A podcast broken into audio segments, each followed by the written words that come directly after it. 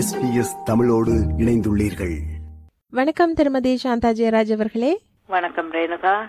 இன்று ஒரு வித்தியாசமான கேக் செய்முறை பற்றி பார்க்கலாம் இல்லையா?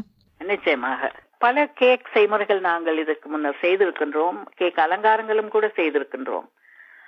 இன்றைய நிகழ்ச்சியில் ஒரு சாதாரணமான கேக் அதாவது வீட்டில் இருக்கின்ற பொருட்களை வைத்து நீங்கள் செய்யக்கூடிய ஒரு சாதாரண கேக் செய்வதற்கு நான் அந்த செய்முறை என்று கூறுகின்றேன். இதற்கு பெயர் லம்பஜாக் லம்பஜாக் கேக் என்று சொல்வார்கள்.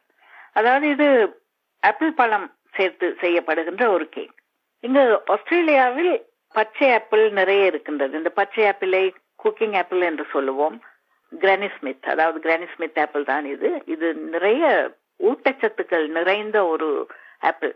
நிகழ்ச்சியை கேட்டுக்கொண்டிருப்பவர்கள் குறிப்பு எடுத்துக்கொள்ள முடியுமானால் மிகவும் நல்லது. இந்த கேக் பேக் செய்வதற்கான நேரம் சுமார் ஒரு மணி நேரம். வெப்பநிலை நூற்றி எண்பது பாகை சென்டிகிரேட் அல்லது முன்னூற்றி ஐம்பது பாகை ஃபாரன்ஹைட். கேக் ட்ரே அதாவது அந்த கேக் நாங்கள் பேக் செய்கின்ற கேக் பாத்திரம் இருபத்தி மூன்று சென்டிமீட்டர் வட்டம் அல்லது ஒரு சதுரமான ஒரு கேக் ட்ரேயில் நீங்கள் இந்த கேக்கை பேக் செய்யலாம். சரி முதலில் தேவையான பொருட்கள். பச்சை நிற ஆப்பிள் ரெண்டு.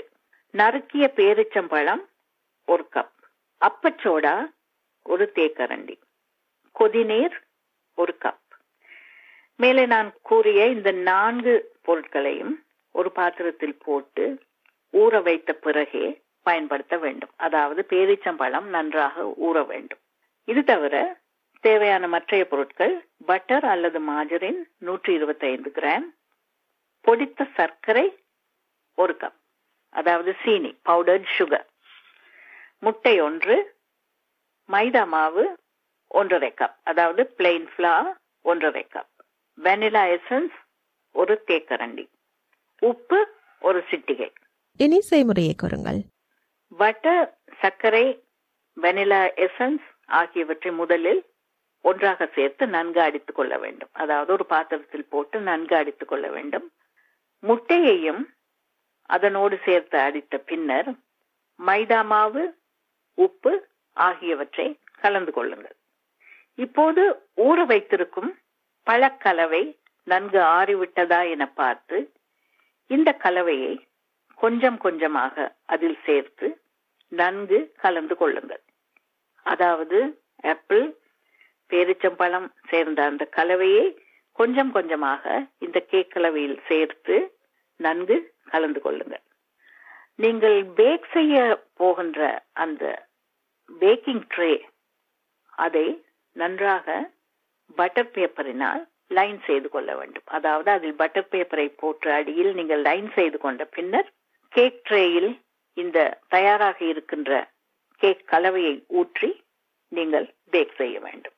அதாவது இந்த கேக்கினை பேக் செய்கின்ற நேரம் ஒரு மணி நேரம் என்று நான் ஆரம்பத்திலேயே உங்களுக்கு கூறினேன். இந்த கேக் ஒரு மணி நேரத்தில் தயாராகிவிடும். இப்போது இதற்கு தேவையான டாப்பிங் அதாவது ஐசிங் என்று தனிப்பட்ட முறையில் இதற்கு நாம் போட வேண்டியதில்லை. டாப்பிங் என்று சொல்லப்படுகின்ற இந்த செய்முறை எப்படி செய்வது என்பதை பார்ப்போம். இதற்கு தேவையான பொருட்கள் பட்டர் அறுபது கிராம் பிரவுன் சர்க்கரை அதாவது உங்களுக்கு தெரியும் கடைகளில் வெள்ளை சீனி இருக்கின்றது பிரவுன் நிற சீனி இருக்கின்றது. அத்தகைய பிரவுன் சீனி அரை கப் தேங்காய் துருவல் அரை கப் அதாவது டெசிகேட்டட் கோகனட் என்று நீங்கள் கடைகளில் வாங்கலாம். தேங்காய் துருவல் அரை கப் பால் இரண்டு மேசை கரண்டி ஸோ இந்த நான்கு பொருட்களையும் நீங்கள் தயாராக வைத்துக்கொண்டு மேலே தரப்பட்டுள்ள நான்கு பொருட்களையும் ஒரு பாத்திரத்தில் போட்டு அடுப்பில் அல்லது மைக்ரோவேவ் ஓவனில் சூடேற்ற வேண்டும். இந்த பட்டர் நன்கு உருகி சர்க்கரையும் முழுமையாக கரைய வேண்டும். நீங்கள் அடுப்பில் வைத்தாலும் சரி மைக்ரோவேவ் ஓவனில் வைத்தாலும் சரி அந்த பட்டர் உருகி சர்க்கரையும் நன்கு கரைந்த பின்னர் அந்த கேக்கினை நீங்கள் வெளியில் எடுத்து இந்த தயாரிக்கப்பட்ட இந்த டாப்பிங்கை அந்த கேக்கின் மேல் ஊற்றி மேலும் பத்து அல்லது பதினைந்து நிமிடங்களுக்கு பேக் செய்ய வேண்டும்.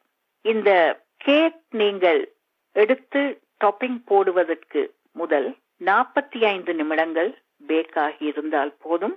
டாப்பிங் போட்டதுக்கு பிறகு இன்னொரு பதினைந்து நிமிடங்கள் நீங்கள் பேக் செய்ய வேண்டும். எனவே மொத்தமாக ஒரு மணி நேரம் இந்த கேக் பேக் ஆக வேண்டும். இது பேக் பண்ணி நீங்கள் வெளியில் எடுத்த பிறகு இதற்கு நீங்கள் ஐசிங் போட தேவையில்லை பட்டர் ஐசிங் சாக்லேட் ஐசிங் எதுவுமே இதற்கு போட வேண்டிய அவசியம் இல்லை ஆனால் ஒரு கொஞ்சம் ஐசிங் சுகர் அதாவது பேக்கெட்டுகளில் விற்கின்ற ஐசிங் சுகர் கொஞ்சம் எடுத்து ஒரு சிறிய சல்லடையின் மேல் போட்டு அதை அந்த கேக்கின் மேல் நீங்கள் தூவினால் அது வெள்ளையாக அந்த கேக்கை மறைத்துக் கொள்ளும்.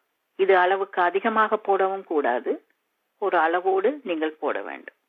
இந்த கேக்கினை நீங்கள் சூடாகவும் பரிமாறலாம் நன்கு ஆற வைத்தும் பரிமாறலாம். இது அநேகமாக டீ கேக் என்று சொல்வார்கள். மாலையில் தேநீர் அருந்தும் போது ஒரு துண்டு கேக் சாப்பிட வேண்டும் போல இருந்தால் இத்தகைய கேக் நீங்கள் செய்து தயாராக வீட்டில் இருந்தால் நீங்கள் இதை குளிர்சாதன பெட்டியில் வைத்து பாதுகாத்து அவ்வப்போது உங்களுக்கு தேவையான போது எடுத்து உபயோகப்படுத்தலாம். மிக்க நன்றி திருமதி சாந்தாஜி ராஜ் அவர்களே. சுவையான கேக் செய்முறையை கூறியிருந்தீர்கள். மீண்டும் மற்றொரு அம்சத்தோடு உங்களை சந்திக்கிறேன். நன்றி வணக்கம்.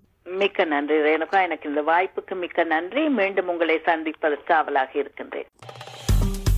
விருப்பம் பகிர்வு கருத்து பதிவு. லைக் ஷேர் காமெண்ட் எஸ்பிஎஸ் தமிழின் பேஸ்புக்